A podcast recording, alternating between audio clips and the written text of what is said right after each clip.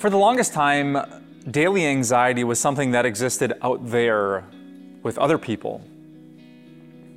Until one day, what was out there with those people moved in here with my people. In the years since anxiety became a part of my family's story, I've had to learn a lot about how the body works, the, the brain works.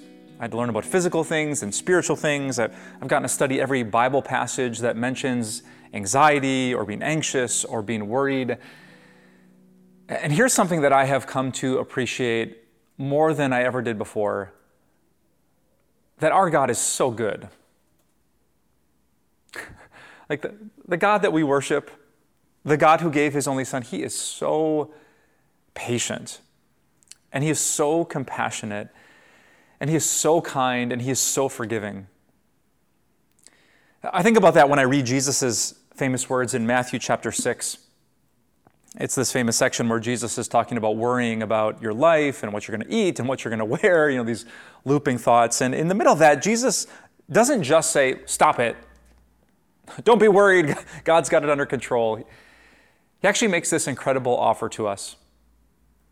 In these videos, we've been talking about breathing, praying with thanksgiving. But today I want to share with you one of my favorite. It's called Seek. Here's Jesus. But seek first the Father's kingdom and the Father's righteousness, and all these things will be given to you as well.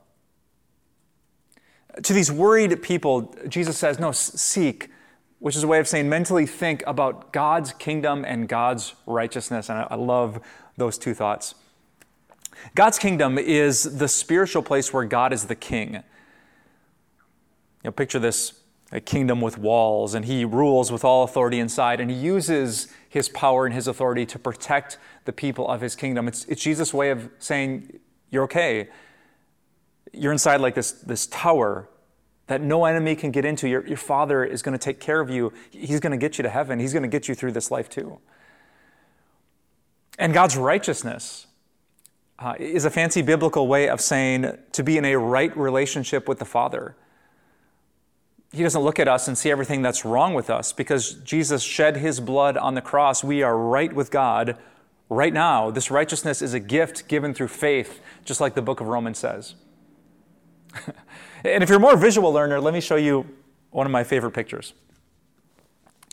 This is by an artist named Christopher Powers. You can find his amazing work online. And I actually had a chance to speak with him and, and share my love of God's kingdom. And this was the picture he came up with.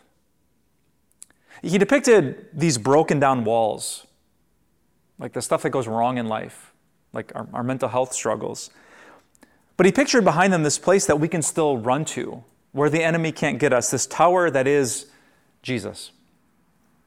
And by the shed blood of Jesus Christ on the cross, this door is wide open to people like me and you. We can seek the kingdom.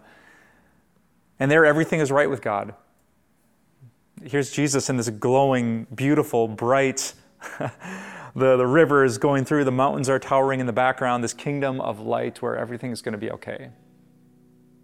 That's the kingdom of God. That's his righteousness.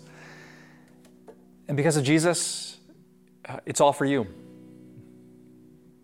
I want to leave you today with uh, an encouragement that a friend gave to me.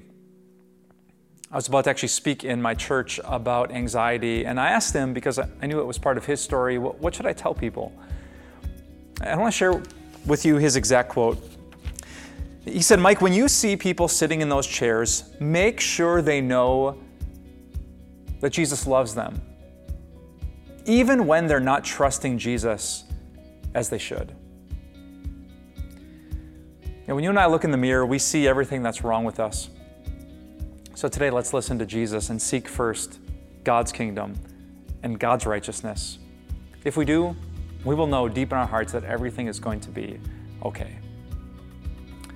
Let's pray. Uh, dear Father, thank you so much for your love. Thank you for loving us even when we don't love you as much as we should. Thank you that even though we have done so many things wrong, you have given us the gift of righteousness through your Son. We seek Him today. We direct our thoughts to Jesus. because he is our perfect Savior, our Lord, and our King. We pray all these things in his beautiful name. Amen.